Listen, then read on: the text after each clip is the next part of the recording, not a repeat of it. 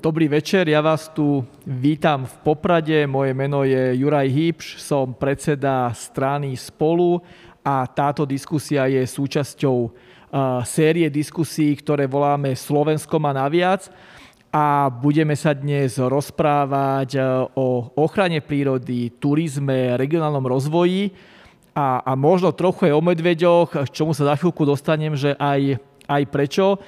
Každopádne vítam tu vás, ľudí v Poprade, lebo dnes vysielame teda priamo z, z Popradu, spod Vysokých Tatier a rovnako vítam ľudí, ktorí nás sledujú buď teraz online, alebo, alebo zo záznamu, keď nás budete vidieť. Skôr ako predstavím našich hostí, tak dve veci. Táto diskusia sa môže konať aj vďaka láskavej finančnej podpore Jozefa Beňa, aby sme mohli vlastne aj tieto diskusie streamovať, aby to mohlo vidieť čím viac ľudí.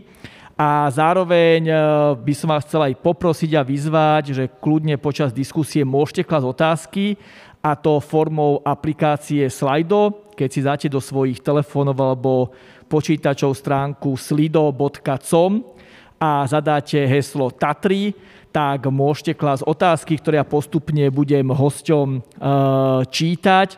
A rovnako v tejto aplikácii Slido môžete aj označovať otázky, ktoré sa vám najviac páčia. To znamená otázky, ktoré vyletia čo najviac, budú mať tých páčikov, tak tie prednostne, e, prednostne položím. Takže opakujem slido.com a heslo e, na kladenie otázok do tejto diskusie je Tatry.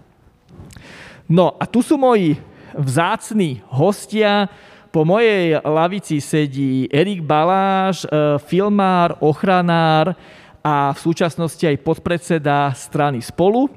Dobrý večer. A vedľa neho sedí e, Pavol Majko, riaditeľ Tatranského národného parku. Dobrý večer. A úplne na konci nám sedí Samo Marec a s ním, keď som sa rozprával, že čo mu dáme ako funkciu, tak funkcia je publicista, statier. Uh, väčšina z vás ho pravdepodobne pozná buď zo sociálnych sietí alebo z veľmi trefných komentárov, ktoré píše pre denník SME a denník N. A, takže toto sú moji hostia a budeme sa rozprávať teda nielen o Tatrách, národných parkoch a medveďoch, budeme sa rozprávať aj v rámci série diskusí Slovenskom a naviac aj o tom, ako rozumne využiť e, peniaze z fondu obnovy, ako využiť peniaze, ktoré máme dostať z Európskej únie, lebo práve čas peňazí je určená aj na ochranu prírody, aj na podporu regionálneho rozvoja. Uh, Samo moja možno prvá otázka ide na teba, lebo mňa to tak inšpirovalo, keď túto diskusiu zvolávame. Ja som v auguste čítal tvoj článok, ktorý si nazval teda príznačne a uvidíme, čo teda povedia túto miestni ľudia. Si nazval, že Tatry majú byť plné a vtedy išli Facebookom tie fotky, koľko tu bolo ľudí. A spýtam sa ťa inú vec a to, že kde si ty trávil letnú dovolenku? Ja v prvom rade teda nenechal si mi tamto okienko na to, aby som sa poďakoval za pozvanie. Ďakujem za pozvanie, ďakujem, že vy ste prišli. Ak by ste si chceli sadnúť tu, nech sa páči. V prvom rade sú ešte voľné také motivačné miesta pre nás. Uh, letnú dovolenku ako takú, keď som si povedal, že idem na dovolenku, tak uh, tu som prvýkrát v živote trávil tak, že som bol pri mori a ležal som pri ňom a čítal som knižky a nič viac som nerobil. Bolo to na Cypre. Uh, ale, ale do Tatier sa vraciam práve v tých oknách, ktoré nie sú tými klasickými dovolenkami. To znamená, e, chodím sa domov lyžovať vtedy, keď tu nie sú turisti.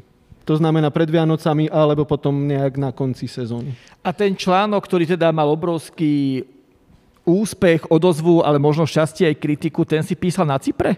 Že mal byť Tatry plné? Nie, ten, ten som písal, ten som písal v Bratislave. E, písal som ho práve pod vplyvom tých e, fotiek. E, tam bola dôležitá tá veta, že Tatry majú byť plné, ale jej predchádzalo to, že ak pretrváva súčasné nastavenie, hej, keď to vnímame teda tak, že Tatry sú v prvom rade turistické centrum, tak potom logika káže, že majú byť plné. Hej? A hlavne v súčasnej situácii, keď uh, teda v dôsledku korony veľmi veľa ľudí nemôže alebo nechce cestovať do zahraničia, že de facto sme odkázaní na to, čo nám ponúka Slovensko, tak ono je to ako keby logická reakcia. Tak ideme do Tatier, no tak potom vlastne, že čo iné očakávame ako to, že sa tam stretneme so všetkými ostatnými, ktorí ako my išli tiež do Tatier, a, a trochu tak akože zľahka, ironicky, ale som tam hovoril, že a všetci turisti, ktorí do tých Tatier prišli, sa stiažujú, že tam prišli aj všetci ostatní turisti. A všetci ostatní, okrem nich by tam nemali byť, aby tam mohli byť oni. Hej? No. A že to vlastne veľmi nedáva zmysel.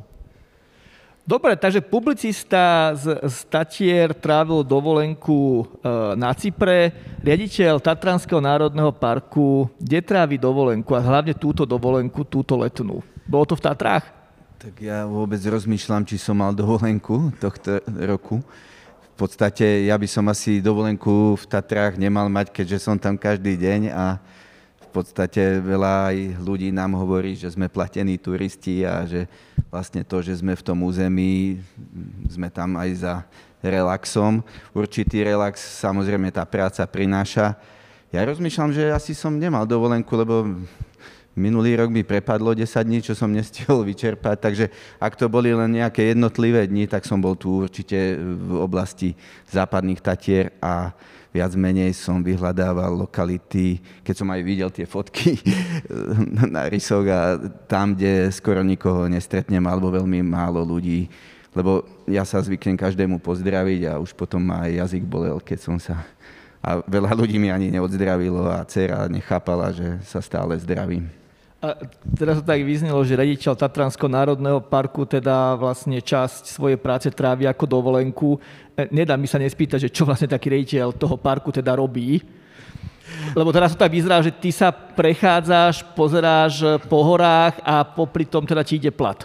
No v podstate je to tak, ale okrem toho vlastne hneváme ľudí, že im zakazujeme to, čo by chceli alebo aspoň dosť veľa ľudí, čas ľudí to ako bere a rešpektuje, že ich usmerňujeme, ale eh, drvivá, drvivá väčšina môjho pracovného času je o tom, že mm, neodporúčame rôzne zámery a vlastne dokonca už sme v takom leveli, že prichádzam aj o kamarátov, ktorí to nevedia pochopiť. No, dobre, to, toto, toto rozoberme, toto nás ako asi mnohých zaujíma.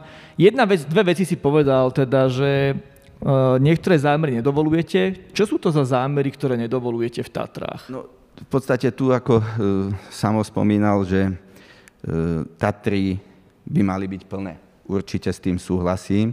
Mali by byť plné turistov a vlastne tých ľudí, ktorí tam idú toto územie obdivovať, kochať sa s ním, nepoškodzovať nejakým spôsobom, neprenášať tie svoje zlozvyky z domu do tohto územia a mm, okrem toho teda toto územie je dlhodobo pod tlakom ešte aj od čias môjho predchodcu, kedy je to vlastne, sú tam strediska cestovného ruchu a vlastne územie, ktoré po investícii prinesie niekoľkonásobnený zisk naspäť tým, že tých ľudí to územie láka.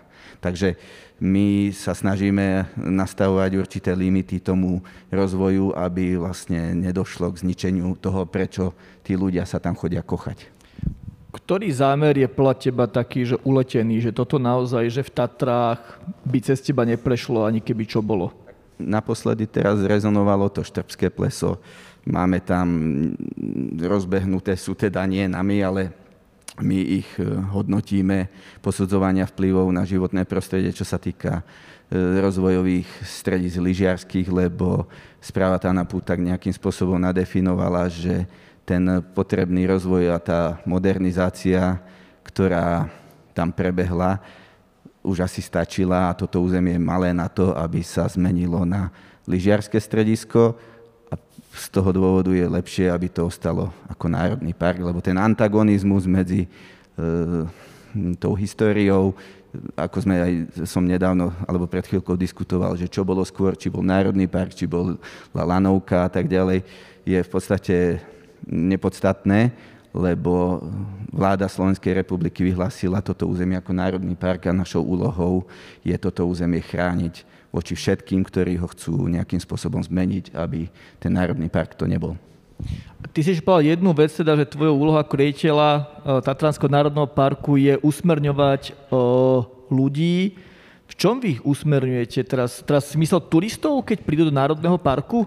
Aj, aj turistov. My v podstate máme dennodenne v teréne e, pracovníkov strážnej služby, máme zoologov, máme botanikov, krajinárov, ktorí riešia aj výkon terénnej služby, ale zároveň dostávame kvantum žiadostí o vyjadrenie a my vlastne píšeme celé dni, časť teda tých zamestnancov, odborné stanoviská k určitým zámerom na stavby penziónov, ja neviem, bežeckých tratí, lyžiarských tratí, ciest, diálnic a proste my máme na starosti 5 okresov, okrem Tatranského národného parku, je nás 34 zamestnancov a vlastne 5 okresov aj voľnú krajinu. To znamená mimo parku aj tú jednotku, ak si predstavíte okres Kežmarok, Poprad, Liptovský Mikuláš, Ružomberok a Tvrdošín. To znamená pod oblúkom Tatier všetky tie dediny, územné plány, ja neviem, úpravy vodných tokov, kvantum, kvantum. Eh, ja sa priznám, že s Erikom, keď eh, idem a zavolám ma teda do divočiny, tak ja väčšinou trpím, lebo viem, že prídem zničený ako kvoň. Ja som s Erikom ešte myslím, že nespal v nejakom hoteli v Tatrách nikdy. Zatiaľ to bola vždy len karimatka a pamätám si, že keď som sa Erika spýtal prvýkrát, teda, že či máme aspoň stan, keď niekam ideme von spať, tak to považoval za luxus a pochopil som, že to myslí vážne. A kde Erik Baláš tráví letnú dovolenku a túto hlavne počas pandémie? No, teraz ja som bol na tom rovnako ako Palo, že vlastne som nemal dovolenku. Mali sme s rodinou pár takých eh, predlžených víkendov niekde, že sme sa pohybovali na Slovensku, ale to tak asi vzdialenosť, že na Oravu. A, a naozaj, že posledné mesiace som viacej času strávil v Tatrách ako, ako obvykle, takže tá dovolenka bola tu, nie, nie v zahraničí. Ty niekedy cho- ty chodíš niekedy aj tak, že si kúpiš ubytovanie v hoteli, či... Zatiaľ som ťa nezažil ja... ani v tom stane. Ale však boli sme v Prahe spolu a tam sme boli v hoteli. Ale... Keby si dali karimatku na Václaváku, to už by bolo drsné keď uh, ideme so študentami zo Sokratovho inštitútu, tak spíme na chate samozrejme, že nespávam každý deň vonku, takže spávam aj v miestnostiach nejak. Ja, ja sa ja s som trávil aj počas volebnej kampane strašne veľa času a ja si doteraz pamätám, ako sme spali v jednom penzióne a Erik, ja som sa zobudil o tretej nad ránom a Erik mal hlavu v okne lebo že jemu chýba vzduch, tak som vtedy pochopil, že aké to pre ňo musí byť náročné žiť vnútri v miestnosti, lebo dýcha z toho strešného okienka o 3 ráno, to už naozaj, že musí teda byť vážny problém. Dobre, samo vráťme sa k tomu, ako si ty povedal, teda, že e, že Tatry majú byť plné. Ty si teda človek e, miestný zo Starého Smokovca, z nového. Z nového, to dobre. Je, to je úplne nepodstatný rozdiel. Áno. áno, ale máte tam také tie klanové nejaké vojny? Nie. Uh, nie. Nie, dobre. Ale, ale keď prídem domov, tak už mi hovoria, že už som z Bratislavy. Oh, OK, ale ešte stále môžeme považovať za, za miestneho... Trvalé bydlisko mám v Tatrách, áno. Trvalé bydlisko v Tatrách, na tvojej sociálnej sieti na Facebooku vidíme vlastne každý deň, ako vyzerá Slavkovský, Slavkovský štít a mnoho ľudí je s tým teda spojených a stáva každý deň s tým, teda, že ako ten Slavkovský štít vyzerá. Stále rovnako. A skús mi ty povedať ako miestny človek, keď vidíš... Uh, ako turistia prúdia do Tatier, čo to v tebe e, vyvoláva? Lebo viem, že to otvorilo obrovskú diskusiu na Slovensku, ty si o tom aj písal, že niektorí miestni sú nadšení, naopak niektorí zase opäť e, na to nadávajú. Ty to ako ako miestny človek vnímaš? Uh, to je veľmi dobrá otázka, lebo, lebo táto diskusia je teda nazvaná, že medvedia alebo turisti, alebo nejak tak podobne. A a, a podľa mňa tam trošku chýba ten tretí aspekt a síce to sú tí obyvateľia Vysokých Tatier, ktorých ubúda a bude ich ubúdať stále teda e, rýchlejším tempom, bude ich stále menej, ale nejakí ľudia tam žijú a my môžeme hovoriť o ochrane prírody, môžeme hovoriť o rozvoji Tatier ako priestoru, či už Národného parku, alebo turistického strediska, alebo tak, ale, ale potom teda naozaj ešte sú tam tí obyvateľia, ktorí majú problémy z jednej, z druhej strany, nejak, u nich sa to nejak spája a úplne neexistuje, e, mám taký pocit, že neexistuje úplne sila, ktorá by ich ako keby zastrešila. No, ale, ale človek, ktorý žije vo Vysokých Tatrách, samozrejme si musí uvedomovať, že okrem výhľadu na Slavkovský štít a okrem e, bezplatného pobytu v prírode žije aj v tom turistickom stredisku. Má to pozitíva, má to negatíva. Negatíva samozrejme sú Turisti, pozitíva sú turisti. Hej, rozviniem. Uh, napríklad je najlepšie, uh, keď napríklad uh, cez Vianočné sviatky idem na vlak do Popradu, tak to znamená, že v tom starom Smokovci, kde vedie presne jedna cesta, tak v tom starom Smokovci sa v tom čase zaseknem v najväčšej zápche na celom Slovensku. A keď som to išiel pešo, tak to prejdem oveľa rýchlejšie. Električky sú vtedy plné, obchody sú vtedy plné, ale ja to beriem tak, že naozaj, že to je vec, s ktorou človek jednoducho musí počítať, to není nejaké a priori strašné negatívum, lebo prichádza teraz to pozitívum, hej, že tí, uh, že tí turisti uh, jednoducho prinášajú peniaze. Peniaze znamenajú nejakú životnú úroveň a znamenajú prácu.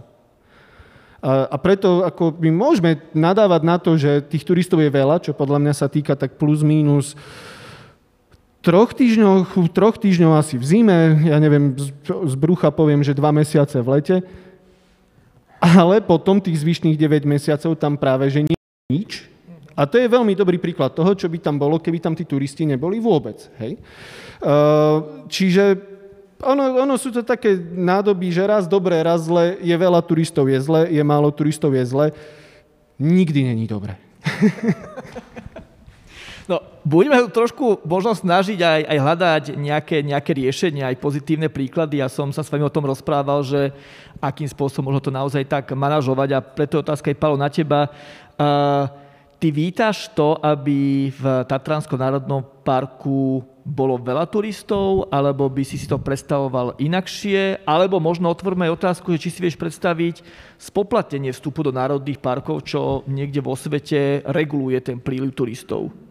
No ja začnem tým, že vzhľadom k tomu, že mám už od školy 27 rokov odkrútené v tomto fachu, tak e, sa v posledných rokoch aj s kolegami tešíme, že konečne Slováci našli naše národné parky, čo sme v minulosti, samozrejme čes výnimkám, ale vnímali sme, že takým trendom slovenským bolo naozaj tá dovolenka pri mori a nič viac potom začali tie... Niektoré... Ja som to naozaj urobil prvýkrát v živote.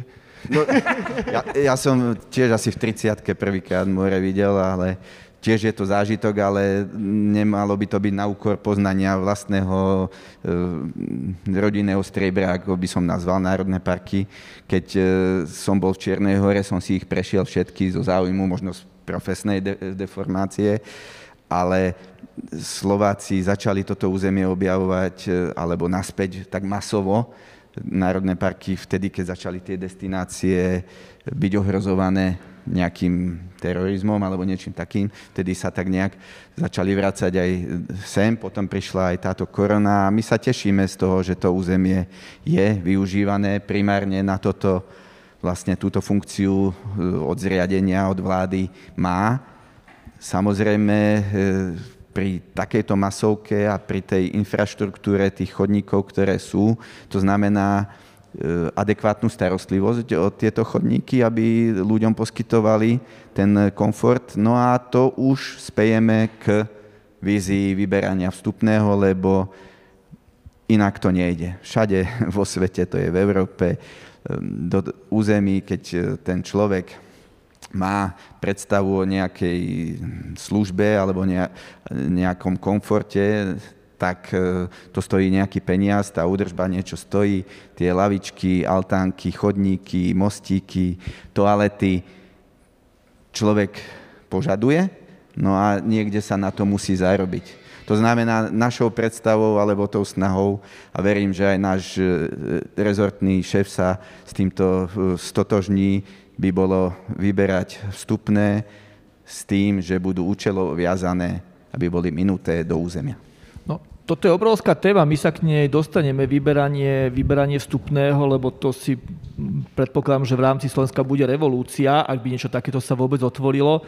Ale ešte sa vrátim možno k tomu, čo si teraz ty hovoril. Z toho, čo ty hovoríš, ja mám dojem teda, že ty si rád, že tí turisti do tých Tatier uh, chodia, že tento rok sa ti zdá, že tam bolo veľa turistov, alebo bolo to primerané?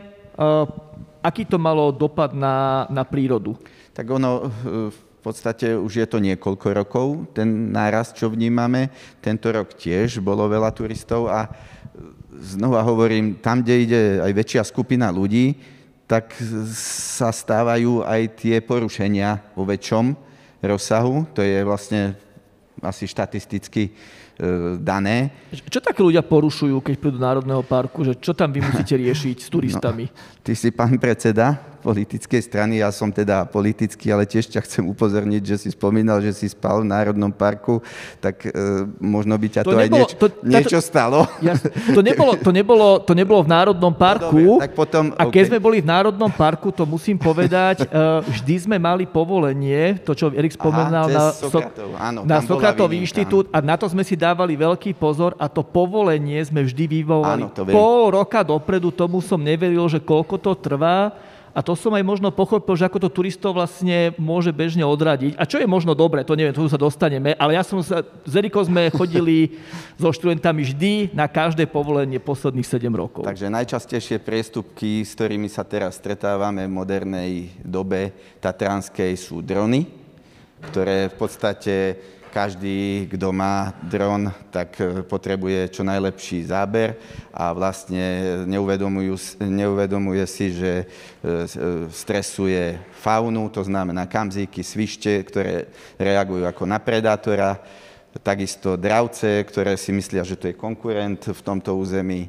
Takže voči tejto takej novodobej chorobe zasahujeme, pokiaľ sa dá. No a samozrejme klasika E, psi na voľno v alpínskej zóne, kedy nám naháňajú e, takisto kamziky, e, potom bývakovanie, čo som spomínal, a potom tie ťažšie, ako zber z týchto chránených rastlín, ako horcov, alebo, no je toho kvantum, ale všimol som si, že teraz, keď sme robili štatistiku, tak cez leto, cez prázdniny oveľa viacej narastli aj prestupky a sankcie. Tie najťažšie odstupujeme potom už na inšpekciu životného prostredia a vlastne aj tie facebookové mm, to chválenie sa z toho porušenia, keď niekto dá, tak keď nás aj na to upozornia, alebo to vyhľadáme, tak to odstupujeme rovno na správne konanie. Ale na mieste strážcovia sa snažia e, riešiť veci dohovorom a samozrejme Niektoré veci sú veľmi náročné, keď ide e, tlupa zberačov lesných plodov, tak tam mm, dohovor ťažko e, je pochopený, tak tam niekedy máme aj služobného psa, prípadne súčinnosť e, policie. Uh, Erik, my keď sme chodili s tými študentami, s tým povolením uh, do, do Tichej a Kvoprovej doliny, tak ty vždy si študentom tak zasne rozprával o tom, že tvoje najkrajšie chvíle v živote bolo, keď si tam sedel sám, filmoval si a pozeral si uh, hlucháne a všetky ďalšie možné zvieratá, ktoré si ani nepamätám. A v kontexte toho, čo tu rozprávame o, o turistoch, uh, ty si myslíš, že je dobré, aby čo najviac mali turistov v Tatrách, alebo ty skôr by si teda vítal to, čo keď tam máš také tie rozžiarné oči, že si sám pozeráš toho hlucháňa a si v divočine? No, to je taká jednoduchá uh, otázka, ale určite zložitejšia odpoveď. Najskôr asi tak všeobecne, že tie národné parky majú naozaj dve hlavné funkcie. Že tá jedna funkcia je chrániť prírodu, Dohodli sme sa nejako, že máme na Slovensku národné parky, sú vyhlásené.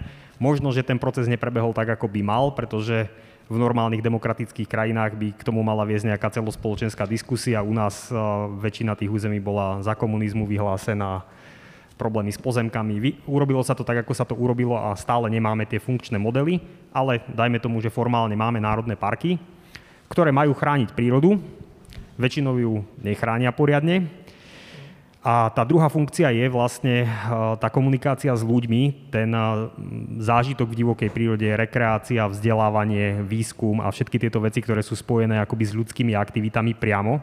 Čiže tie národné parky reálne sú pre ľudí a je to jedna z ich dvoch hlavných úloh. To znamená, že nemalo by to byť tak, že vlastne sme proti tým ľuďom. Ale neznamená to, že, že to má byť nejaké neregulované, nekontrolované.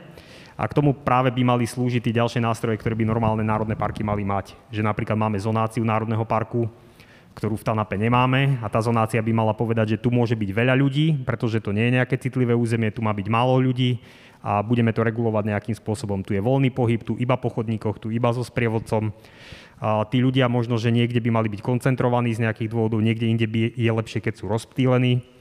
A tým ľuďom by sme mali komunikovať, že sú aj iné zaujímavé lokality ako, ja neviem, nejakých 5 štítov, kde všetci chodia. A ľudia netušia, pretože správa Národného parku nemá kapacity na to, aby vedela dobre komunikovať a, a vysvetľovať, alebo aj štátna ochrana prírody všeobecne, že my tu máme iné e, cenné územia na Slovensku, že tí ľudia sa naozaj dajú rozptýliť v tom území. Existujú tu stovky zaujímavých lokalít, o ktorých ľudia ani netušia, že tam sú. A možno, že ten istý počet ľudí, ktorý sa tu pohybuje teraz, a možno ešte aj vyšší, by mohol mať ďaleko menší dopad na to životné prostredie a hlavne teda na ochranu prírody v národných parkoch. Ale celé sa to týka toho manažmentu parku no a to je vlastne to, čo nám stále akoby nefunguje na Slovensku. No, tu sa ale spýtam takú tú zásadnú vec, a to hovoril aj samo v podstate tom svojom článku o tom, aby sme ľudí možno viacej rozptýlili, nekoncentrovať ich teraz na, na jedno miesto. A to je začarovaný kruh. Ten príklad napríklad Banská šťavnica, ktorá tiež sa objavila, všetci začali o tom rozprávať, bolo tam len pár ľudí. Dnes, keď prídete do Banskej šťavnice, tak z veľkej časti tam vlastne stretnete všetkých svojich kamarátov z Bratislavy samo. Však mám pravdu. No, uh, ja som rodený Bratislavčan, ale 15 rokov žijem na Lazoch na Zaježovej, kam som prvýkrát prišiel v 90. rokoch, kde naozaj o Zaježovej takmer nikto nepočul. Spravili sme tomu meno chtiac, nechtiac. Dnes sú tam ceny pozemkov vyššie ako v dole v dedine, pričom na Zaježove není žiadna infraštruktúra. A takto vlastne môžeme pokračovať, že ako náhle tie územia nové objavíme, prídu tam tí turisti, chvíľku sa tešíme, ale potom vlastne začneme riešiť tento istý problém. Čiže je Erik riešením to, že zase nájdeme ďalšie lokality a pošleme tam ľudí? Není možno lepšie, že nejaké časti toho Slovenska, tej divočiny ostanú nedotknuté? Ale tak áno, platí to, čo som povedal, že mali by byť územia, ktoré sú nedotknuté, kde nechodí treba z nikto, kde nebudú ani cesty napríklad. Tam si treba ešte, ešte jednu vec uvedomiť, hej, lebo my sa tu teraz bavíme akoby o turizme. Keby sme sa pozreli na to, že čo reálne najviac škodí prírode, tak je to priama, priame ničenie prírody. To znamená, že keď sa niekde vyrúbe les, tak sa vyrúbe starý les a zanikne ten biotop aj s tými vzácnými druhmi. Keď sa niekde postaví zjazdovka, tak zanikne na ploche tej zjazdovky.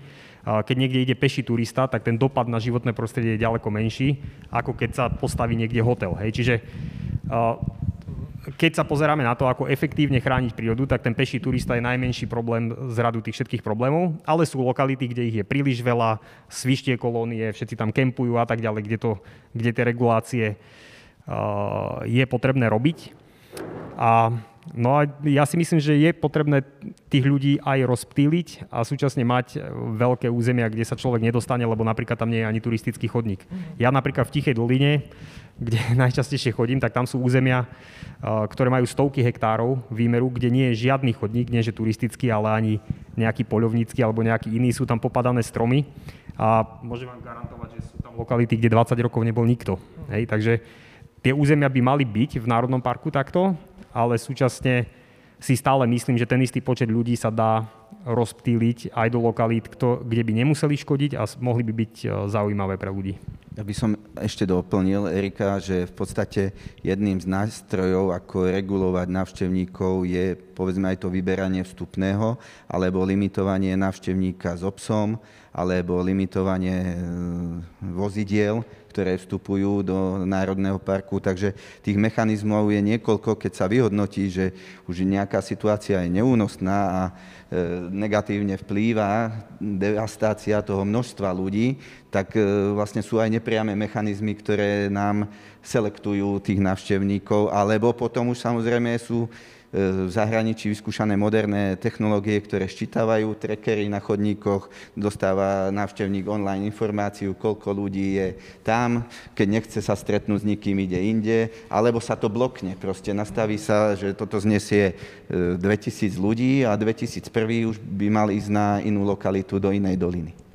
Ja ešte, ešte možno jednu takú dôležitú vec. Uh, opäť idem od tých peších turistov k tej infraštruktúre, lebo keď sme tu spomínali problém Štrbského plesa, sú jednoducho lokality, kde sú nastavené hotely, kde chodia tisíce alebo aj 10 tisíce ľudí denne a tam je dôležité tú únosnosť nejakým spôsobom určiť. A napríklad možno správa parku alebo nejaký orgán by mal sledovať ja neviem, ten počet ľudí, ale napríklad aj hluk alebo prašnosť z aut, z aut a jednoducho povedať, toto je limit, viac aut sem nesmie ísť, alebo keď máme čističku odpadových vôd, ktorá je dimenzovaná na x eh, turistov, a teraz tam príde 10 krát toľko turistov, tak jednoducho tá čistička na to nemá kapacitu a tie odpadové vody jednoducho sa dostávajú do toho prostredia, tak je, mala by byť inšpekcia životného prostredia taká tvrdá, že príde na nejakú lokalitu, povie, tak tu sú takéto limity, porušili ste zákon, tak tá pokuta bude v takej výške, že vás to motivuje treba postaviť novú čističku, alebo niečo urobiť, alebo jednoducho, keď to nedodržíte trikrát, tak zatváram aj prevádzku. A toto vlastne nefunguje, že to sankcionovanie tých subjektov, ktorí v tom cestovnom ruchu fungujú a veľakrát akože tam sa prekračujú tie limity prostredia, tak e, nie je na Slovensku funkčné. Ja ešte, ak by som vetičkou, že myslím si, nechcem byť zlým prorokom, ale v najbližších rokoch v TANAPE bude kľúčovým limitom pitná voda. Uh-huh. To znamená, tam sa to asi nastaví a naplní samo, že keď ľudia nebudú mať e, dostatok pitnej vody. Ja ešte dodám, že ja, ja si pamätám z obdobia krátko pred revolúciou, že on bol pokus napríklad teda odstaviť dopravu, hej, e, po, v podlese pod, e, pod motorestom, tam ešte stále je to parkovisko, ktoré malo fungovať ako záchytné. A teraz, že nie preto, že ja ako obyvateľ Tatier by som chcel, aby som mal od všetkých pokoj, to nie preto, ale že podľa mňa niečo podobné, možno nie úplne v tejto podobe, hej, ale akože, že ono, ono to treba nejakým spôsobom dostať pod kontrolu z jednoduchého dôvodu, lebo uh, aj keby nebolo viac turistov, tak tí ľudia, ktorí tam prichádzajú, majú viac aut ako pred 30 rokmi. A tie auta tam prídu a tie auta teraz treba niekam dať. Uh, tá situácia s parkovaním je zlá už teraz, ponúka sa logické riešenie, postavme parkovacie domy. Ja proti parkovacím domom nemám nič, je to že logické, jednoduché riešenie, takto sa to robí.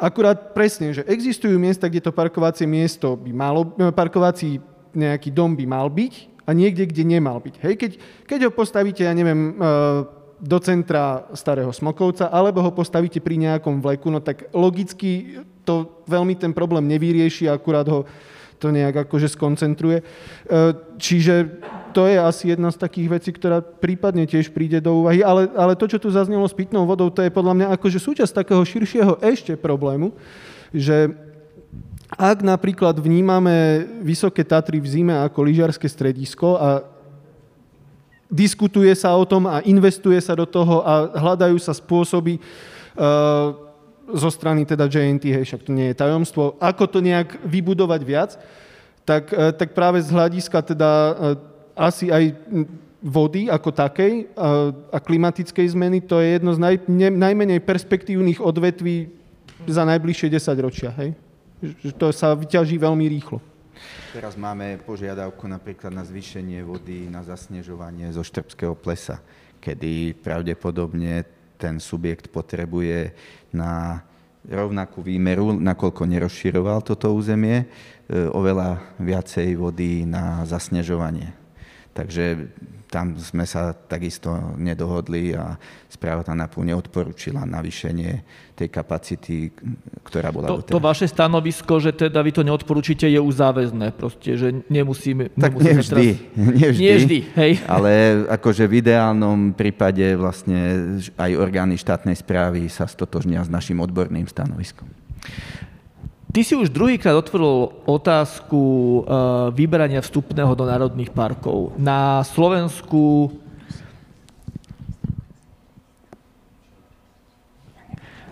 na Na Slovensku sa vstupné do národných parkov teda nevyberá.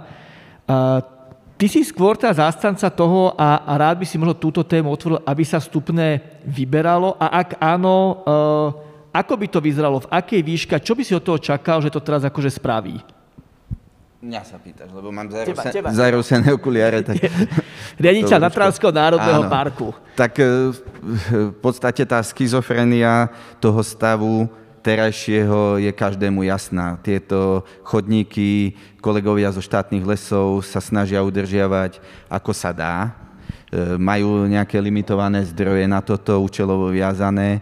Samozrejme máme 600 km turistických chodníkov, viac ako 600 km a máme tieto chodníky aj v západných Tatrách, ktoré sú na súkromných pozemkoch, ktoré sa tiež štátne lesy starajú.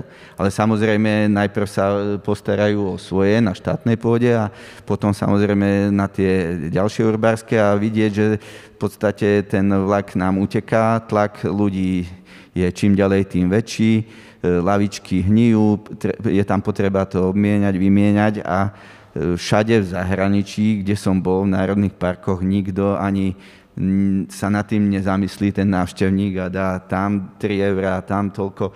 Takže ale nie dobrovoľne, hej, že to je povinné vstupné. Je, áno, je to povinné vstupné, lebo bol som či už v Severnej Amerike, či v Afrike, či v európskych národných parkoch a človek do toho vstupuje ako do galérie alebo do nejakého No lebo ono by to zase nebolo 50 eur na deň, hej? To, akože... to nie, to no, som sa s takýmto nestretol. Presne. Samozrejme, pokiaľ tam chce niekto spať, bolo tak, že včetne kempového miesta, kde som to na Kodiaku som si jednu triesku za jeden dolár kúpil, 10 triesok na noc, aby som si v kempe zakúril, 10 dolárov som zaplatil, 10 dolárov som zaplatil za stan a vlastne tie náklady, je to tam aj vysvetlené, sú tam dobrovoľníci, a tu by, je predstava ako aj v Polsku, že čo sa vyberie, sa použije do kvality e, stavu tých chodníkov a toho, tej infraštruktúry pre tých, ktorí to tam donesú teraz len tak bajočko, že o akou stupnom sa asi bavíme, aby sme tuto možno miestnych nevystrašili, možno turistov zo Slovenska alebo z Čiech, lebo tu samo, ja som započul nejakú sumu 50. Teraz... No, som hovoril, že toľko to, ne, že to nebude likvidačný Áno, o akej približne sume by si ty uvažoval, že toto by si otvoril ako tému? Ja by som nerád hovoril o tejto cene, lebo vlastne e, výpočtami sa zaoberá aj v rámci Ministerstva životného prostredia, Inštitút environmentálnej politiky, aby som im nebral nejaké výstupy E, skôr by som e, povedal, že možno by to nemalo byť tak, ako kedysi, kedy bola budka na každej doline, ale e, uvažuje sa o forme aplikácie alebo nejakom modernom prístupe, že ten dotyčný, ktorý ide do toho územia, si tú aplikáciu zaplatí alebo sa tam teda prihlási, ale zároveň dostane maximum informácií o návštevnom poriadku, o chodníkoch, ktoré sú otvorené, uzavreté, o sezónnej uzávere, o nejakých nebezpečenstvách, výstrahách, e, horská služba do toho, takže ten návštevník by dostal komplexný Nejakú pridanú hodnotu, hej, zaplatí áno, sa, dostane ešte niečo navyše. A zároveň vlastne prispieje na to, aby si tam nevytkol členok. Erik, tvoj pohľad na spoplatenie vstupu do národných parkov? Ja, ja si myslím, že je to dobrá myšlienka v prípade, že platíme za niečo extra. To znamená, že keď ideme do nízkych tatier, po tých rúbaniskách, po svážniciach, je to síce národný park, ale bolo by veľmi divné, keby tam niekto vyberal vstupné od turistov do územia, ktoré sa nechráni, kde neexistujú, ja neviem, informačné tabule a všetky tie služby, ktoré by existovať mali. Takže ja si myslím, že tie riešenia sa dajú nájsť aj také, že napríklad ľudia v regiónoch, ktorí tam žijú a chodia tam každý deň, tak by neplatili. Žijem v okrese Liptovský Mikuláš, Poprad alebo neviem, tuto okolo Tatier, tak jednoducho tí domáci by to mohli, mohli mať zadarmo, ale keď tam niekto ide na dovolenku a spí v drahom hoteli za 100 eur na noc, tak môže 3 eur zaplatiť. A zase, čo sa týka tej ceny, opäť sa to dá všelijako odškálovať. Môžeme, môžeme aj regulovať napríklad ten turizmus tou cenou, že sú treba z niektoré lokality, kde potrebujeme znížiť počet tých turistov, ale to by som nechcel zachádzať do detajlov, to treba nejako vymyslieť. Celé možno, môžu byť nejaké mm, lístky celoročné, že kúpim si, ja neviem, za 30 eur lístok a môžem celý rok chodiť po všetkých národných parkoch na Slovensku napríklad, hej, že je to nejaká permanentka, permanentka alebo niečo také, hej, že ten, ten systém môže vyzerať hociako. Dôležité je, aby ten človek, ktorý platí, vedel, za čo platí Jednoducho to by malo byť za vaše peniaze, chránime prírodu, kúpili sme tento pozemok od Urbáru, udržiavame tento chodník, zachraňujeme kamzíky, proste robíme niečo akoby reálne. Samozrejme ešte e, doplním, že keďže je polovička Tatier v súkromných rukách, tak minimálne na tej polovici by som zaangažoval aj do vyberania vstupného a do starostlivosti o to územie, o tie chodníky aj vlastníkov pozemkov, keďže oni to je vlastne ich srdcovka. Na nich nesmieme zabudnúť, lebo polovička je štátneho územia, kde rozhodujeme všetci, 5,5 milióna, ale zvyšok je vlastne na liste vlastníctva spoločenstiev urbárskych alebo mestských lesov. Samo, ty ako publicista statier Novosmokovčan, dobre to skloňujem? Sibírčan ideálne tam. Sibírčan, ty by si bol ochotný platiť za vstup do e, Tatranského národného parku? ja, ja predpokladám, že to ide akože s trvalým bydliskom, že by som to mal ako benefit. Nie, a, ale to naozaj treba podľa mňa, to naozaj treba vnímať tak, e, že ak je tam, že, že my dávame niečo, aby sme niečo dostali, hej? A, a teraz je jedno, že či to bude nejaké údaje v apke, ktoré ja ako, mm, ako človek statier nepotrebujem úplne, alebo či to je kvalitný chodník, dobrá lavička, alebo jednoducho tá príroda tak, ako ju poznáme a ako ju chceme mať aj o 20 rokov plus minus. Pretože, uh, pretože my, a teraz myslím nás troch a ešte ostatných ďalších, hej, že ak, ak to pritom mňa najmenej, hej, hlavne, hlavne vás dvoch. Uh, ak by sme to my nechali tak, tak, tak o tých 20 alebo o 30 rokov jednoducho tie Tatry už by neboli tak, ako ich dnes poznáme a dovolím si povedať, že z hľadiska tej prírodnej krásy a tej hodnoty prírody by boli nižšie. Možno by boli výnosnejšie, ale, ale boli by nižšie. Čiže treba nájsť nejaký spôsob, ako zachovať aspoň tú rovnováhu, ktorá je dnes, ktorá už nie je celkom ideálna, ale ktorá je. Hej. No a ak to znamená zaplatiť si 3 eur za jeden vstup, alebo 50 eur za celoročný vstup do všetkých parkov, ja neviem, hej, koľko by to bolo, to sa hypoteticky bavíme, tak to sa mi zdá veľmi málo za, za tú odmenu, ktorú by som za to dostal. Uh, ja som navštívil niekoľko národných parkov v Spojených štátoch a keď som tam bol prvý raz pred šiestimi rokmi, tak trošku tak so mnou heglo, že prišiel som tam a zrazu vstupné uh, za to, že idem dovnútra, vstupné za auto. Ja som ostal šokovaný, keď som si musel zaplatiť 15 dolarov za triesky. To na Zajžovej, keby som niekomu povedal, že platím 15 dolarov za triesky, tak to nikto mi neverí. A keď som tam išiel ďalší rok a ďalší, zrazu som začal zistiť, že tie peniaze dávam rád, pretože zrazu som videl, že ten, tie služby, ktoré tam naozaj poskytujú, tí, tí rangery, ako to celé spravujú, sú naozaj že na obrovskej úrovni. A ja som si vyklikal tu na Slovensku, do ktorého kempu chcem ísť, dokonca som si zaklikol presne, že na tomto mieste chcem stanovať a prišiel som tam a všetko tam bolo vlastne takto pripravené. A to je otázka možno Palo na teba. To, čo mňa tam naozaj že, že fascinovalo, boli pridané služby, že tam zrazu prišli rangery, ktorí ponúkli, že budeme vás prevádzať, ukážeme vám, čo tu naozaj je zaujímavé. Boli tam naozaj spravené perfektné infotabule a všetky tieto aplikácie a v tej chvíli som normálne s radosťou pre ten národný park tie peniaze nechával. Že není toto cesta aj pre Tatranský národný park, že okrem toho, že tam budú to vstupné, tak tie služby, ale možno aj sprevádzanie turistov sa naozaj že oveľa viacej rozvíjalo. Teraz to neposkytujete, pokiaľ teda... Poskytujeme na objednávku, ale pociťujeme, že tá ako spoločenská objednávka na toto rastie, že ľudia majú záujem, či už aj čo sa týka pozorovania divej prírody, či rôzne edukačné pobyty s deťmi alebo takéto zájazdy. Samozrejme, to je otázka najbližšej budúcnosti, že z polohy možno tých našich strážcov, ktorí sú aj mm, zameraní, možno aj represívne, musia byť pripravení na, zasiahnuť aj keď sa dejú trestné činy na úseku životného prostredia.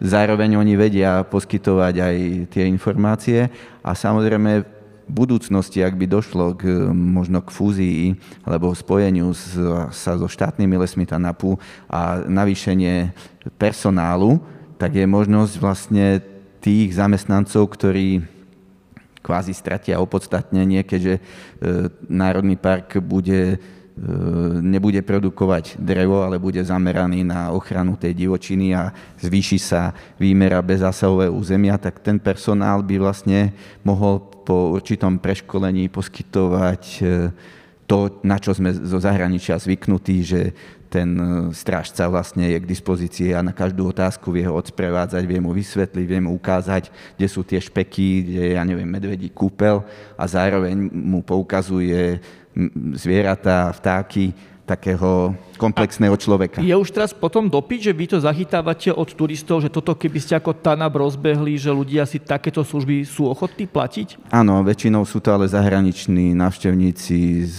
Anglicka alebo zo západnej Európy, kedy oni vyslovene idú za konkrétnymi druhmi vtákov. Ja neviem, oni sa tešia, keď vidia sojku alebo orešnicu takže ďatle sú pre nich vzácne a e, z Izraela videli tú vodu hej, v tých bystrinách, tak boli úplne uveličení, že nám závidia, že sme veľmoc. Takže chodia, ale väčšinou, nakoľko je to dosť 35 e, eur na hodinu, vyberáme, takže Slovákov máme menej. A to je 35 eur, teraz aj možno taká malá reklama, to je na osobu na hodinu alebo za skupinu? My máme v podstate nastavený ceník celoslovenský štátna ochrana prírody, ktorá vychádza z nejakých režijných nákladov a vlastne aj stanovisko, ktoré robíme súkromným žiadateľom. Za každú hodinu sme povinni fakturovať 35 eur z DPH. To znamená aj Ale za... môže tam ísť 6 ľudí, že ich sprevádzate? Áno, No, za 8 hodín, lebo ten človek je vlastne v teréne 8 hodín, yes. alebo za koľko hodín. Takže samozrejme, ak je tam 50 ľudí, jeden to nezvládne. Takže adekvátne. Tak stále to nie sú až také hrozné ceny, to možno samo, keď si dá v centre Bratislavy peče z kapučín, tak v podstate to by možno aj zaplatil v tých Tatrách, nie? Uh, Erik, uh, sme sa veľa rozprávali o tom, aj keď sme spolu boli v Tatrách, aj počas diskusí v rámci volebnej kampane o tom, že aká by bola predstava dobre spravovaného a manažovaného národného parku. A ty si práve veľakrát hovoril o tom, že to je podpore lokálnej ekonomiky. Ako si ty predstavuješ dobre spravovaný národný park? Tam je pár zásadných vecí, že prečo, prečo u nás to nefunguje tak, ako by to malo fungovať a súvisí to aj s tým financovaním.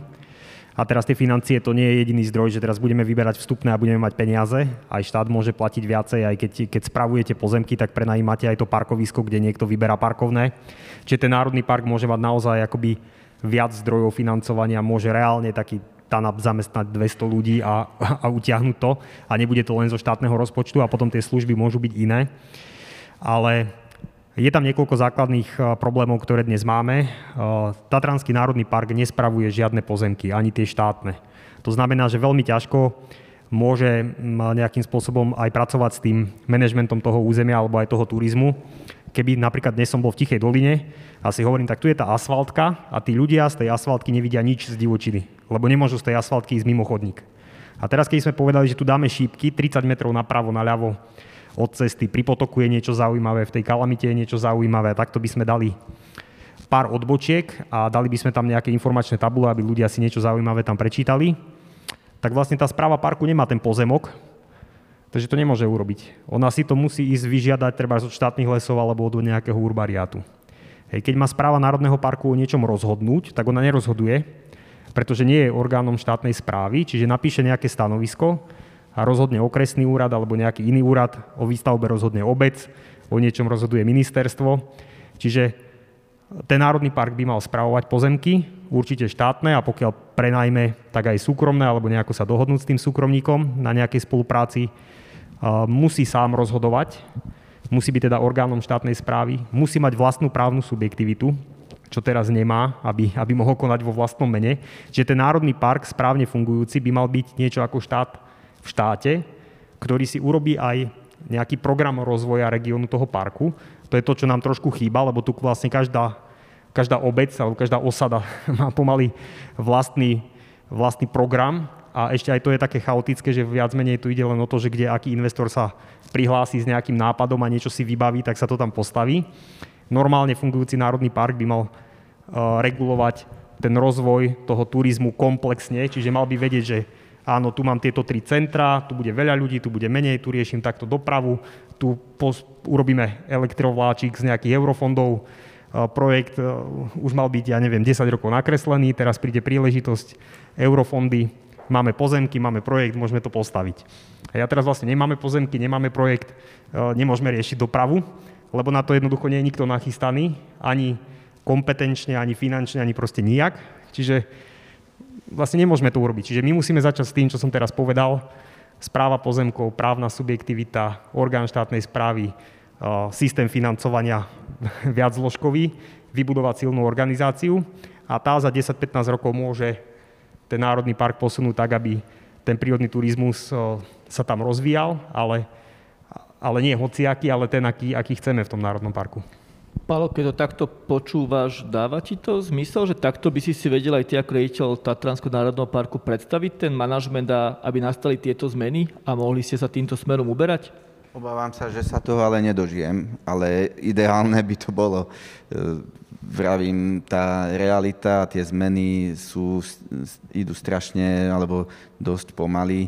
Keď sa len porovnáme s krajinami V4, alebo keď idem zo služobnej cesty z Polska, alebo z Čiech, alebo z Maďarska, tak človek je frustrovaný z tej slovenskej reality, ale napriek tomu sa nevzdávame, chceme tie veci meniť k lepšiemu chceme ich robiť aj v prospech návštevníka, ale zároveň e, si uvedomujeme, že náš zásadný záväzok je zachovať to prírodné dedičstvo ďalším generáciám, ktoré prídu po nás, aj za cenu toho, že určitá skupina ľudí, ako možno nejaký neviem, nechcem nikoho dávať, ja neviem, cyklisti alebo paraglidisti e, sa, alebo psíčkári budú nahnevaní, že ich z tohto územia sa snažíme vytlačiť niekde inde. Hej, lebo tá podstata a to zadanie my máme jasné a je v podstate aj konzervatívne. Hej. O tom chránení je vlastne aj o tom pasívnom chránení, o tom bez zásahu. Aj ľudí návštevníkov. Ja, ja by som ťa možno doplnil v tom, že vlastne to negatívne vnímanie ochrany prírody je do veľkej miery aj dané tým nastavením, že tak ako tá správa parku alebo všetkých parkov na Slovensku je teraz veľmi slabá, nemá, nemá tie nástroje na to, aby napríklad vytvorila niečo pre podporu regionálneho rozvoja, tak jediné, čo môže robiť, je v podstate brzdiť nejaké aktivity, kde sa dá. Hej. A ako na Slovensku vidíme, že až tak úplne sa to nedá, stále v tých národných parkoch prebiehajú tie rôzne hospodárske aktivity. Čiže keby ten národný park fungoval normálne a napríklad desiatky ľudí komunikovali s tými návštevníkmi, keď, keď ja im vysvetlím, že prečo nemôže na, tom, na tej kolónii svišťov tam behať pes, tak ten človek to zoberie inak, ako keď e, tam mám len tie reštrikcie. Že aj tá komunikácia je dôležitá, ale aj, aj to, že ten park by niečo pre tých miestnych naozaj urobil. Že postavíme, ja neviem, teraz mám dceru v škole v prírode, Hej, tak prečo by Národný park nemohol mať e, školu v prírode pre deti, kde budú deti z celého Slovenska chodiť a tí rangery im budú ukazovať priamo v teréne, že ako vlastne tá príroda funguje a na čo je napríklad mŕtve drevo. No a vlastne keď toto ale ten Národný park neurobí, že on nepostavil tú školu v prírode, tak tí miestni ľudia vidia, že čo, on mi iba zakazuje všetko a nič pozitívne tu nepriniesol, ani dokonca nikoho nezamestnal, lebo tých 30 ľudí je strašne málo v tom regióne, čiže je to len škodca pre tých miestnych. E, ja, ak môžem, tak skúsim to nejak tak zovšeobecniť, lebo ja zase do toho vtiahnem to mesto Vysoké Tatry, ale podľa mňa to sú že spojené nádoby, hej, lebo to, čo sa deje v tom meste, to sa prelieva potom hore do tej prírody a tak ďalej. Že zásadné dve veci, e, ktoré nefungujú tak, ako by mali, je, a to už je také klasické, že nie je koncepcia veľmi, v zmysle toho, že tu sme teraz a kde chceme byť o 20 rokov a ako to má vyzerať a kto to má urobiť a ako to má urobiť. A, a druhé je také jednoduché, akože to môžeme buď nazvať, že vymožiteľnosť práva, alebo systém nejakých protivách. Hej? Že tu je na jednej strane niekto a na druhej strane je druhý niekto, kto má napríklad silu ho brzdiť. Zaznelo tu také uh, pomenovanie, teda, že, že subjekt, ktorý žiada viac vody hej, na zasnežovanie uh, zjazdoviek, tak napríklad tento subjekt je, je, je veľmi silný. Hej? Napríklad, keď je oproti nemu povedzme mesto Vysoké Tatry, ktoré je mesto síce s nejakým počtom obyvateľov, ale s nízkym počtom obyvateľov, starých obyvateľov, ktorí sa veľmi až tak nezaujímajú o to, na čo, o, čo sa v tom meste deje a tá radnica reálne nemá nejakú veľmi silu, aby sa tomu subjektu postavila. Napríklad v Tatrách nie je ani hlavný architekt. Hej? Uh, tu je napríklad na slajde je otázka, ako sa momentálne, ako to momentálne vyzerá s zonáciou TANAPu. To znamená, že my sa ako keby v takom funkčnom váku pohybujeme, hej, že nie, nie sú jasné tie pravidla, nie je jasná tá koncepcia, nie je jasné, kto čo môže, ako to môže, kto, ako si ty povedal, hej, že limitujeme škody, ako keby. No a to je veľmi často na Slovensku situácia, kedy to právo silnejšieho, alebo možno nejaký lobbying, alebo takto výťazí. Hej? A to sme v tom prípade presne na mile vzdialení od toho, kde by sme chceli byť. A síce, že sú jasne stanovené pravidla s jasným cieľom, ktoré sa jasne dodržiavajú. Ja doplním ešte, že v podstate teraz e, nás veľmi teší podpora verejnosti, ktorá nebola. Keď idem, Ako to prejavujete? Idem pár rokov dozadu, tak by e, bol, skôr sme sa borili s takým nezáujmom o prírodu, o ochranu prírody a teraz e, vďaka aj toho, tomu záujmu tých občianských aktivistov, ale aj obyčajných ľudí, ktorí naozaj to chcú tak, ako by to malo byť, silne je aj naša pozícia, je rešpektovaná a ak by sa podarilo, že by vlastne tá komunita v tom území, že by ťahali aj samozprávy spolu tak ako v iných regiónoch Európy, kde naozaj tá dolina vie, že z tohto profitujú všetci a nepokazme si to, ako sa teraz používa často, ale v podstate nezničme si tú prírodu, lebo chceme, aby každý e, ešte ďalší priniesol tu nejaký ten peniaz, tak ten cieľ sa dosiahne, len mm, tá krátkozrakosť toho efektu tej investície a navratnosti potom zabíja všetko a Ehm, my sme si už zvykli, že nás ľudia nemajú radi. Aj s kolegami to hovoríme, že v podstate e, čest výnimkám, lebo zase tá verejnosť e, naozaj to chápe, ale my to považujeme ako ohodnotenie našej roboty. Pokiaľ e, nemajú dobrého mena na mňa a na mojich kolegoch, kolegov, tak vieme, že tie nemé tváre alebo tie veci, pre ktoré sme platení, ešte ako tak držíme. A taký je už život, už sme si zvykli tak chodiť do práce, no proste je to tak, že... Nie... Pýtam sa ťa ale tú otázku, čo tu tak povedal, že prečo nemáte školu v prírode?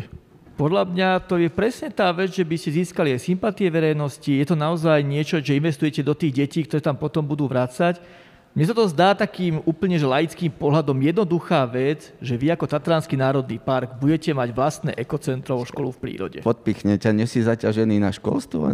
Sami. E, ja som ma proste to spýtal, lebo v no. zahraničí som videl, že to bolo úplne bežné a v Tanape to není. Po, poviem takto. Ročne máme okolo 6 tisíc e, ľudí, čo sa týka envirovýchovy. Myslím si, že máme najviac e, absolvovaných e, osôb na ekovýchove besedách máme environmentálnu učebňu v Poprade vytvorenú ako jediný národný park.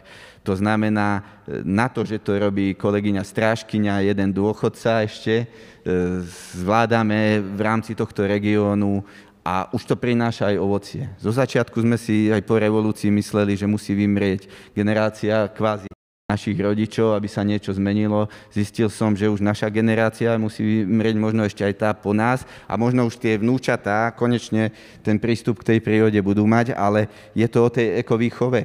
Ja sa nebránim ani škole v prírode, len to sa posúvame do inej galaxie z tejto reality. Najprv to, čo Erik spomínal, vyriešme spravovanie územia, vyriešme štátnu e, správu, to znamená, aby sme mali my e, rozhodnutia a pečiatky, dotiahneme zonáciu, a prečo nie školy v prírode? Ja tieto diskusie, keď som ich plánoval v, v auguste, tak snaha bola, že majú byť takou nádejová, pozitívne. Zažívam trošku také deja vu, lebo minulý týždeň mi presne na diskusii o vzdelávaní profesor Pupala, ktorý pripravuje čas aj reformy školstva, hovorí, že dnešní štyriciatnici určite kvalitnejšie, lepšie školstvo nezažijú. A sála ostala celkom zmrazená. Ty v podstate hovoríš niečo veľmi podobné, čo sa týka teraz uh, ochranu, ochrany prírody a, a TANAPu. Zároveň na tieto diskusie robíme aj preto a naštartovali sme to aj z toho dôvodu, že pre Slovensko teraz naozaj prichádza tá historická chvíľa, keď sem môžu prísť miliardy eur, o ktorých sme pred pandémiou ani nesnívali. Vieme o tom, že v lete malo byť e, minimálne 30 diskusí, mali sa pripomienkovať dokumenty, mala vlastne verejnosť a spolutvoriť tú víziu Slovenska. Žiaľ Bohu, nič sa nestalo. Tá dobrá správa je, že viem, že na diskusie aj v Bratislave, ale aj online nás pozerajú aj ľudia, ktorí časť týchto vecí tvoria, aj ľudia z ministerstiev. A preto možno otázka na vás všetkých troch, Keby ste mali odporučiť, kam rozumne tie peniaze z fondu obnovy investovať, keď máme 15. oktobra predložiť nejaký plán, že kde by to bolo v rámci témy, o ktorej sa bavíme, a to je ochrana prírody, regionálny rozvoj, prípad národné parky. Erik. Tak ja z hodou okolností som bol súčasťou toho pripomienkovania, toho materiálu, ktorý teda zatiaľ stále sa ešte len nejako formuje tam je problém tej vízie stále. Že to, čo my sme teraz povedali, my ako keby tú víziu stále nemáme, že my keby sme vedeli, že potrebujeme, aby správa pozemkov, právna subjektivita, bla, bla, bla, všetky tie veci a potom chceme školu v prírode, tak eurofondy, ale na to, aby som mohol postaviť školu v prírode, tak musím najskôr vedieť, že ju chcem, musím mať pozemok, musím mať zmenený plán, územný plán obce a potom nastavím tie eurofondy a môžem tú školu v prírode postaviť ale ja musím začať u tej vízie a my tú víziu ešte nemáme. Čiže my takéto veľmi komplexné veci z tých peňazí, ktoré budeme čerpať len pár rokov, jednoducho nemôžeme stihnúť akoby urobiť. A ja si myslím, že bez ohľadu na všetky eurofondy treba na tej vízii začať robiť a treba ju jasne zadefinovať a musí to byť dlhodobá nejaká stratégia, kde chceme sa dostať o 10, 15, 20 rokov. A myslím si, že sa to dá v tej ochrane prírody možno, že rýchlejšie ako v školstve alebo v iných oblastiach. A teraz, čo môžeme urobiť, je skúsiť použiť tie peniaze na veci, ktoré sa dajú urobiť rýchlo. Napríklad, keby sme chceli kúpiť nejaké súkromné pozemky alebo prenajať a dali by sa tie peniaze na to použiť, tak poďme to urobiť. Hej. Na to netreba takéto zložité projekty. Alebo jedna z takých vecí, ktorá uh, trápi životné prostredie, to sa netýka len národných parkov, ale riek napríklad sú bariéry na vodných tokoch. Veľká časť tých bariér je zbytočná a v podstate u nás klesá počet rýb už za posledných 50 rokov možno o 90% a je to do veľkej miery nielen kvôli kvalite vody, tá kvalita sa paradoxne zlepšuje teraz, ale je to kvôli tomu, že tie rieky sú príliš zregulované, je tam príliš veľa bariér, mnohé sú zbytočné, tak poďme to opravovať. To sú veci, ktoré môžu stať stovky miliónov eur a je to vlastnícky jednoduché a nie, nie sú tam potrebné nejaké zložité procesy, čiže ja si myslím, že skôr sa dajú urobiť takéto ako jednotlivé veci, ktoré možno, že sú dôležité. Pozemková reforma napríklad, hej, scelovanie tých pozemkov, kde na Slovensku máme s tým veľký problém, tak skúsme do toho investovať e, čo najviac a niečo stihnúť za tých pár rokov. Paolo, ty by si kam teda investoval čas peňazí z fondu obnovy? No, tak e, časť e, by som určite sa snažil dotiahnuť zonáciu, ktorá vlastne za éry bývalého vedenia ministerstva zahynula na tom, že sa boli dva pohľady na ekonomiku. Jeden bol v súlade so znaleckým posudkom, ktoré vypracovalo ministerstvo a druhý bola predstava vlastníkov, takže by som sa snažil ten rozdiel vyrovnať, aby boli vlastníci uspokojení, aby sa tá zonácia mohla dotiahnuť, lebo viac menej už to ostalo na dohode so súkromnými vlastníkmi lesov. Čas by som e, venoval určite na vybudovanie správy. Napríklad, keď spomínali ste ten pozemok, my ten pozemok v Polianke máme na školu v prírode. Pôvodne tam mala sídliť správa TANAPu, mala tam byť vybudovaná. Stačilo by tam možno len vybudovať informačné centrum na úrovni a e, podávať informácie a edukáciu, vlastne vysvetľovať, predávať značku Národného parku, na ktorú sú všade v zahraničí hrdí, tí, ktorí tam pôsobia a vlastne nastaviť to tak, aby sme sa aj odprezentovali, nemali by sme sa, ne, nemali sa za čo hambiť. Samo. No, čo s peniazmi? E, poslanie publicistu je také, že sa vyjadruje ku všetkým možným veciam bez toho, aby nevyhnutne im strašne nejako rozumel. A, a, a vie veľa vecí, ku ktorým sa nevyjadrujem, lebo si normálne poviem samo od toho ruky preč, to o tom nevieš nič. A, a ako ono to do veľkej miery platí aj teraz o tejto diskusii, že tak ako vy, ja sa tu dozvedám veci. Hej? Ja sa nejdem tváriť, že tomu nejako veľmi komplexne rozumiem, takže nedovolím, ja, ja budem sa snažiť vychádzať z tých doteraz medializovaných informácií o tom, aký, ako ten plán vyzerá. Tie sú veľmi, veľmi, veľmi v obrysoch. Uh, a podľa a ja chcem, aby to dopadlo čo najlepšie, ale podľa toho, čo teda v tých správach e, bolo zatiaľ, čo som sa dočítal, tak sa to použije na skôr takú nejakú ako keby sanáciu tých najbezprostrednejších vecí, ktoré potrebujeme vyriešiť a, a rozumiem tomu. Akurát, že, že presne také slova ako koncepcia a vízia, tieto už pomaly také preflaknuté, tie som tam nikde nevidel nielen v oblasti národných parkov a ochrany prírody, ale, ale vo všeobecnosti. Uh, takže by bolo, asi by bolo veľmi dobre, keď sa niečo z toho, čo vy ste tu spomínali, hej, či už ako výkup, prenájom pozemkov a tak ďalej, keby sa to nejakým spôsobom podarilo, aj keď ja si myslím, že jeden z problémov je skôr v tom, že existuje množstvo rôznych úradov, inštitúcií a ministerstiev a tak ďalej, medzi ktorými ako keby neexistuje tá interaktivita a, a súčinnosť za účelom vytvorenia niečoho, o čom, ako si ty hovoril, ešte ani nevieme, čo by to malo byť. Hej? Uh, ale ja, ja, ja to tak všeobecne poviem, že, že z toho plánu, ktorý som teda sa o ňom niečo dozvedel, tak to, čo o ňom viem, tak v 90. rokoch v Rusku už, už, už po prevrate tam bol taký premiér, myslím, že Pavel Černomyrdín sa volal. Myslím že, myslím, že Pavel bol Černomyrdín a on povedal jeden taký okrydlený výrok, že mysleli sme, že to dopadne dobre a dopadlo to ako vždy. No, ja. tak, taká, taká je ako moja obava a teraz vo všeobecnosti hovorím o tom míňaní tých, eh, tých prostriedkov, ktoré dostaneme.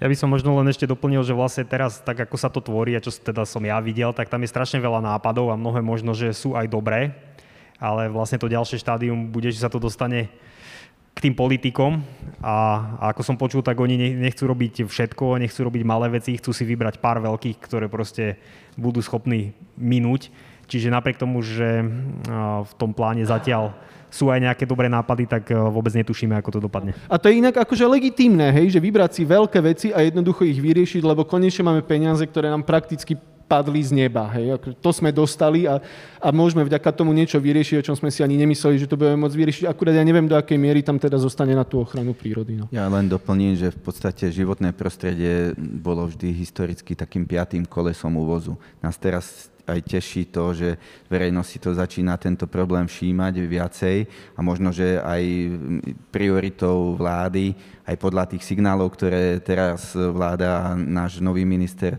dáva, že je prioritou životné prostredie, ale samozrejme si uvedomujeme zdravotníctvo, školstvo a všetky ostatné rezorty, ktoré pre túto spoločnosť sú pravdepodobne dôležitejšie ako životné prostredie, len ak to potom niekto zanedbá, tak niekedy ho to môže dobehnúť, že bez toho životného prostredia nebude ani to ostatné. Takže treba každému s mierou nadeliť.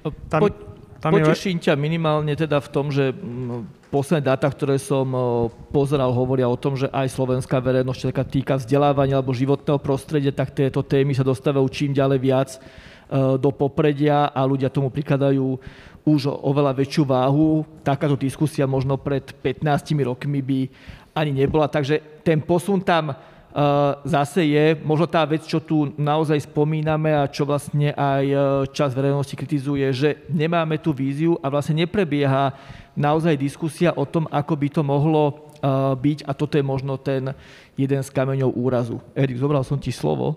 Nie, ja som, ja som len chcel doplniť, že nejaké peniaze sa budú musieť použiť na ochranu prírody, lebo tam tie zelené témy sú úplne jasne zadefinované. Myslím, že okolo 30 tých zdrojov má byť na zelené veci. Akurát, že tie zelené veci môžu byť iné, ako si predstavujeme my, pretože to je aj priemysel, energetika, doprava, takže to môže byť nejaký obrovský projekt, solárne panely na všetky verejné budovy alebo ja neviem, elektrifikácia nejakej železnice, minú sa na to veľké prostriedky a nemusí sa to odraziť v tých národných parkoch nejako. Uh, názov tejto diskusie je, a vyvolal teda na mojom Facebooku v celku teda veľkú diskusiu, bolo Tatry pre medvede alebo pre turistov. Uh, evidentne tie medvede spôsobujú uh, takú, takú rozbušku, ten názov bol vybratý zámerne a možno, Paolo, teda otázka na teba ako človeka z Stanapu. Medvede, ľudia, koexistencia, turisti. Ako by to mohlo fungovať? Lebo spomínal si, že bol si v národných parkoch v Spojených štátoch a tam som mal pocit, že to je v celku vyriešené. Tak e, ideálne je, aby boli Tatry aj pre turistov, aj pre medvede, aj všetky ostatné druhy, ktoré sme tu zdedili po predkoch a ktoré tu žili a ktoré by sme mali odovzdať tým, ktorí po nás prídu. Tatry by mali byť aj pre obyvateľov, ktorí tu žijú, aby nejakým spôsobom kľudne mohli chodiť e, do práce. Ale samozrejme je to o tom, že my nemusíme vymýšľať to, čo už je vymyslené. To, ako si spomínal, v zahraničí je dávno nastavené tam, kde sú teritoria a územia, kde žije medveď, či už hnedý, alebo čierny, alebo grizzly, sú samozprávy automatické, automaticky nastavené na to, že komunálny odpad majú vyriešený a zabezpečený, aby tieto zvieratá nevnikli. Napriek tomu, ak sa stane, že tieto zvieratá chodia intravilánom, vnikajú niekde alebo ohrozujú, tak toto zviera je e, odchytené, poznačené, prípadne prevezené do územia hlbšie Národného parku, ak sa vráti, býva eliminované. Samozrejme, aj tí obyvateľia majú také e, pokyny, že ako krmitka pre vtáčiky, odkedy dokedy môžu byť krmivo pre psov, kde má byť zabezpečené na dvore, e, čo ja viem, keď sa grilluje, keď sa nocuje v prírode, kde má byť e, jedlo od toho stanu. To znamená, tie pokyny tí ľudia vo vlastnom záujme a bezpečnosti plnia. U nás mi to niekedy príde, ako keby sa hádzal hrách na stenu, lebo do nekonečna opakujeme, že je potrebné vyriešiť tie opatrenia a príčinu tohto chovania a následne, ak stále budú pretrvávať tieto zvieratá, budú musieť byť eliminované, lebo oni sa to už neodúčia. Tu ide skôr tendencia, alebo snaha opačne, že zviera, ktoré sa objaví, býva odstrelené a čakáme na ďalšie zviera, lebo my sme neurobili nič preto, aby sme ho nelákali. Alebo veľmi málo, alebo keď sa to urobí, tak sa to urobí nekvalitne, bez konzultácie s odborníkmi. Blížime sa pomlčky k záveru diskusia. Prišlo nám teda mnoho otázok, čo som rád, že vidno, že táto diskusia teda ľudí zaujíma. A prvá otázka, ktorá teda získala zatiaľ najviac lajkov je od Jakuba Rusnáka. Neviem, na koho z vás troch to bude, lebo je veľmi špecifická, prečítam ju. Hypotetický príklad. Nová chata pri Popradskom plese versus otvorenie zlomiskovej dolina skialpinizmus a zimnú turistiku. Čo je menšie zlo? tak ja to asi popravím, lebo to není hypotetický príklad. V podstate na Popradskom plese žiadna nová chata nevzniká ani nevznikne.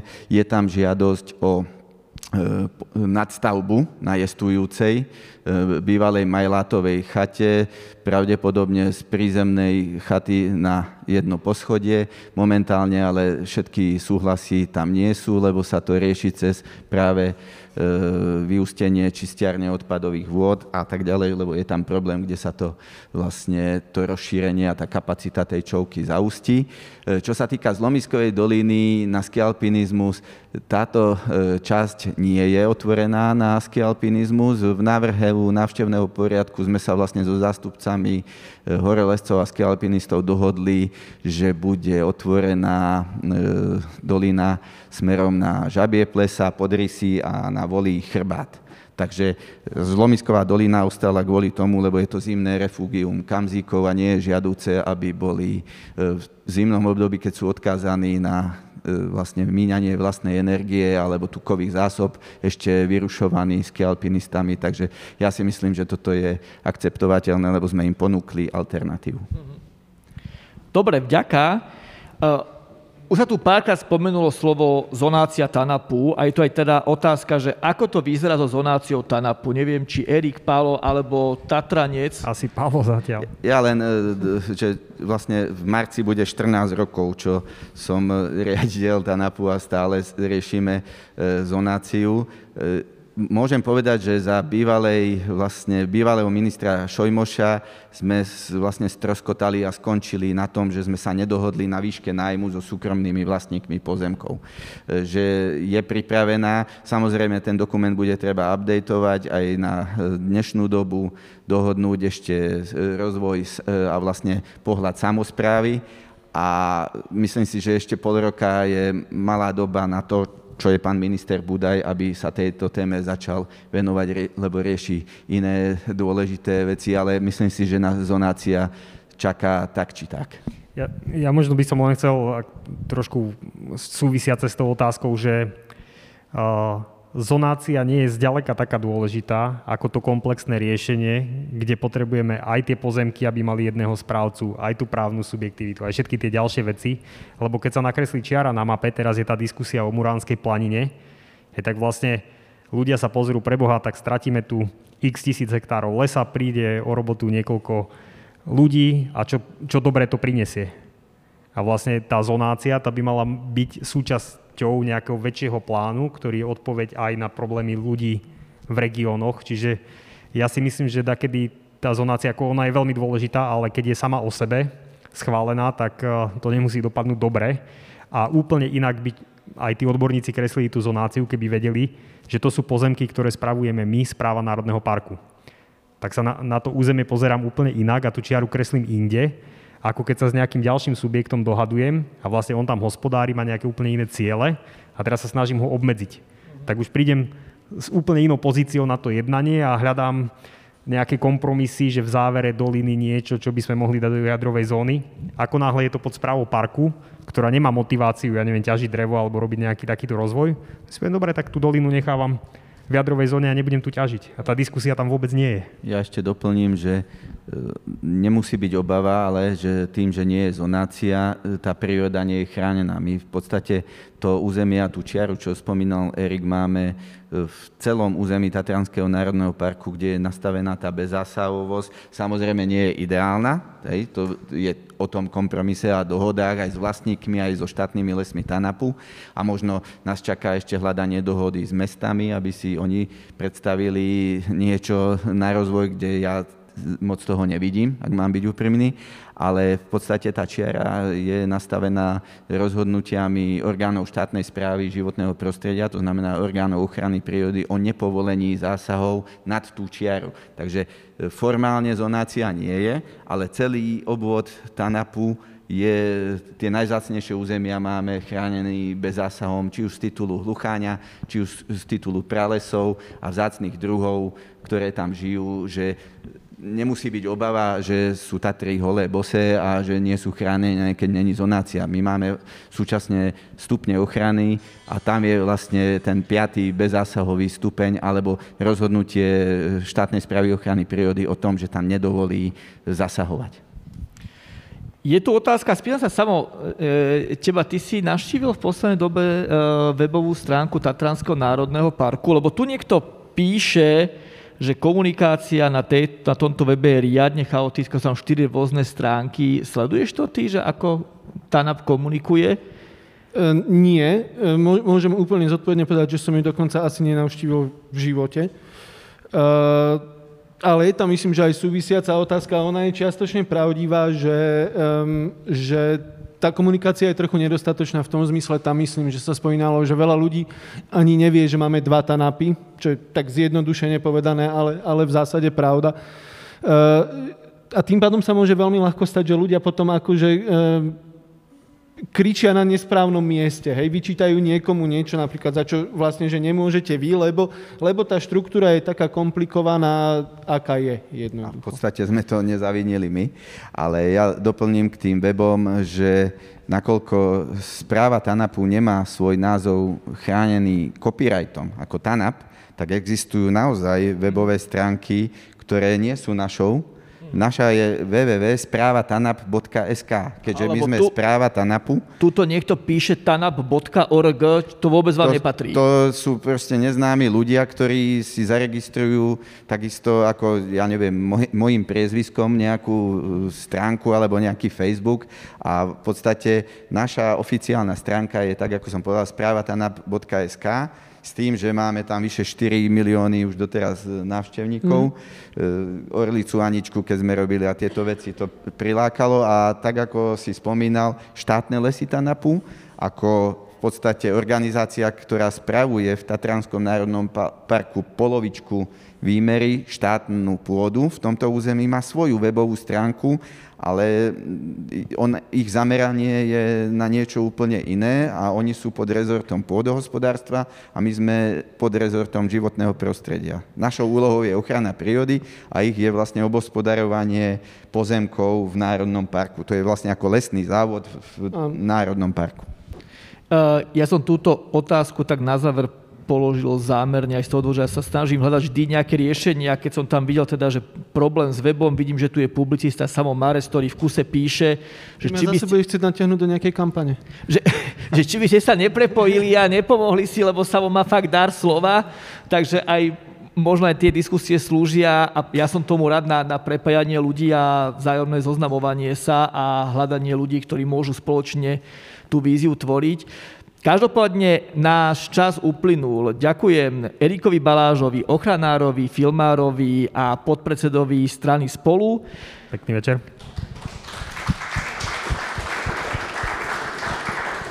Ďakujem uh, Pálovi Majkovi rejiteľovi Tatranského národného parku. Ďakujem, že ste prišli a v súčasnosti asi najväčšiemu propagátorovi e, Slavkovského štítu na Slovensku, Samovi Marcovi. Ďakujeme veľmi pekne. Presne takto o týždeň vás tentokrát pozývam do Bratislavy, kde v útorok 19.30 bude ďalšia diskusia zo série Slovenskom a naviac. Téma bude opäť zaujímavá, názov je ekologický kolaps, ako prežiť. Mojimi troma hostiami bude expertka strany Spolu na životné prostredie Tamara Štólová. Pozvanie prijala aj profesorka Tatiana Kluvánková zo Slovenskej akadémie vied, ktorá robí veľmi zaujímavé výskumy na svete, aj na Slovensku o dopadoch klimatických zmien na komunity a spoločnosť a mojim tretím hosťom bude greenfluencer, klimatický aktivista, moderátor Michal Sabo.